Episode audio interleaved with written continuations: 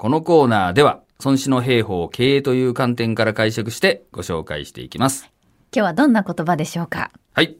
今日はあの、デジタル庁の話もあったんでね、えー、これ実はあの、ユーグレナさんのですね、はい。いつも社長に出ていただいた時にもうんうん。紹介したところなんだけど、えー孫子曰く、千里を生きて労せざる者は無人の地を行けばなり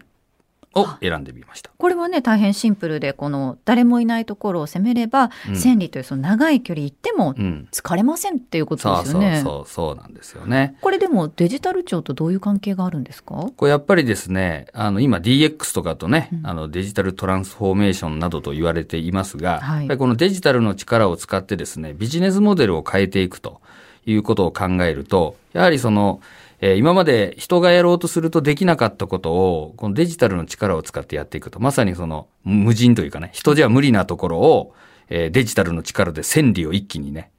進むと。ええまあ、こういうふうに、えー解釈してですね、うんあの取り組んでいただくといいなということで、この言葉を選んでみました。はい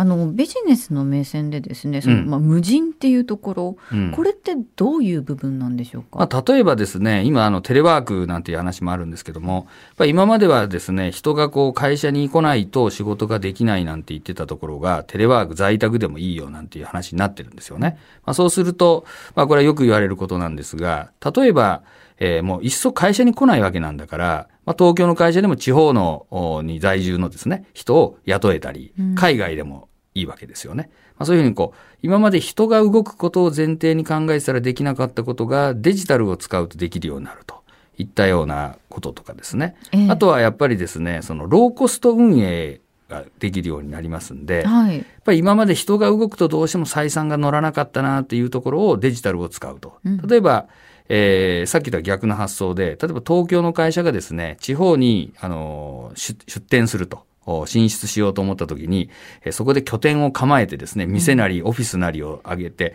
で、常駐の人を置いてみたいなことをやろうと思ったらなかなか大変なんだけど、えーそうじゃなくて、えーもう、あのーテレワークなわけだから、担当一人をですね、地方にまあ一応派遣して、えー一応常駐みたいな形するんだけど、おオフィスはもうバーチャルっていうかシェアオフィスみたいなのを使ってですね。で、えー拠点展開あたかもしたかのようなバーチャル展開をしていくと。いったようなことですね。まあ、そういうことも可能になるし、はいでこれがまあ別に騙そうってわけじゃなくて、まあ、それによって例えば地方のお客様に対するフォロー体制を強化していくとかですね。まあ、そういうことを考えてもいいかもしれませんよね。まあ、そういうふうにこう IT を使うことで、あの、人が言うこととかコスト面でうまくいかなかったことが可能になるっていうようなことをね、はいあの考えてみると、えーいいんじゃないかなと思うんですね。うん、どうしてもこうコスト削減っていうふうに言うと、うんなんとなくこうひ人手をどんどん減らしていくっていうイメージなんですけれども、人手を減らすというよりもその IT を活用していくっていうことですよね。まあ人もね、うん減らせるんなら減らしたらいいんだけど、それは結局今やってることを IT に置き換えて人が減るっていうは発想なんですよね。はいまあそうじゃなくて IT を使うことによって人がいなくてもできることを増やしてって、うん、かえってまあ人も増えたよっていうふうになれば、まあビジネスとしては成功して、したっていうことになりますよね。なるほど、はい。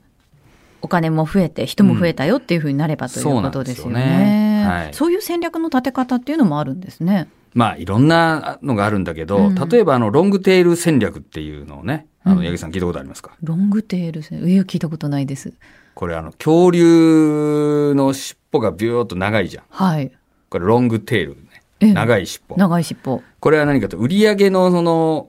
グラフを書いたときに、はあ売上があるところからないところへビューっといって、あまあたかもその恐竜の尻尾が長く伸びてるかのように、ええ売上のちっちゃい商品があるわけですよ。はい。で、この、えー売上がほとんどないようなものも扱っていくことをロングテール。って言って、これは IT 化されることで、例えば Amazon なんかがそうなんですけども、えー本を売るのに本屋さんだとスペースに鍵があるんで、うん売れ筋しか置けないんだけど、ネットだとロングテールを扱えるわけですよね。はい。えーね年に1冊しか売れませんみたいなものでもあっていいし、っていうか、まあ何年に1冊でも別に OK なわけです。ネットなんだから。っていうのがこのロングテールというものなんですね。で、これはまあもちろん基本的には大手が考える、こうロングテール全部やるっていうことなので、はい。で今度は中小ではどうかって考えたら、大手で言うとロングテールなんだけど、中小ならテールだけやるっていうね。おー相当でもニッチって言われるやつですよね。例えば、ええあの、一桁億の売上程度のビジネスであれば、大企業から言うとロングテールの尻尾の先っちょみたいな、あの、ビジネスが、ええ自社で言うと数億の売上になると。で、うん数億の売上って大手からしてみたら、まあどうでもいいようなロングテールなんだけど、自社で考えたら、そこがですね、うん十分商売にできるといったような考え方ですね。で、このロングテールっていうのはやっぱり非常にニッチで売り上げがちっちゃいものだから、うんこれはどうなるかっていうと、やっぱりエリアを広げないといけませんよね。はい特定の地域だけでやろうと思うと、そんなニッチなものは売れないわけだから、うんやっぱりそれはネットを使っなて。証券を大きくして、で、ニッチに特化していくみたいな。うんそのロングテールの裏返したテールみたいな。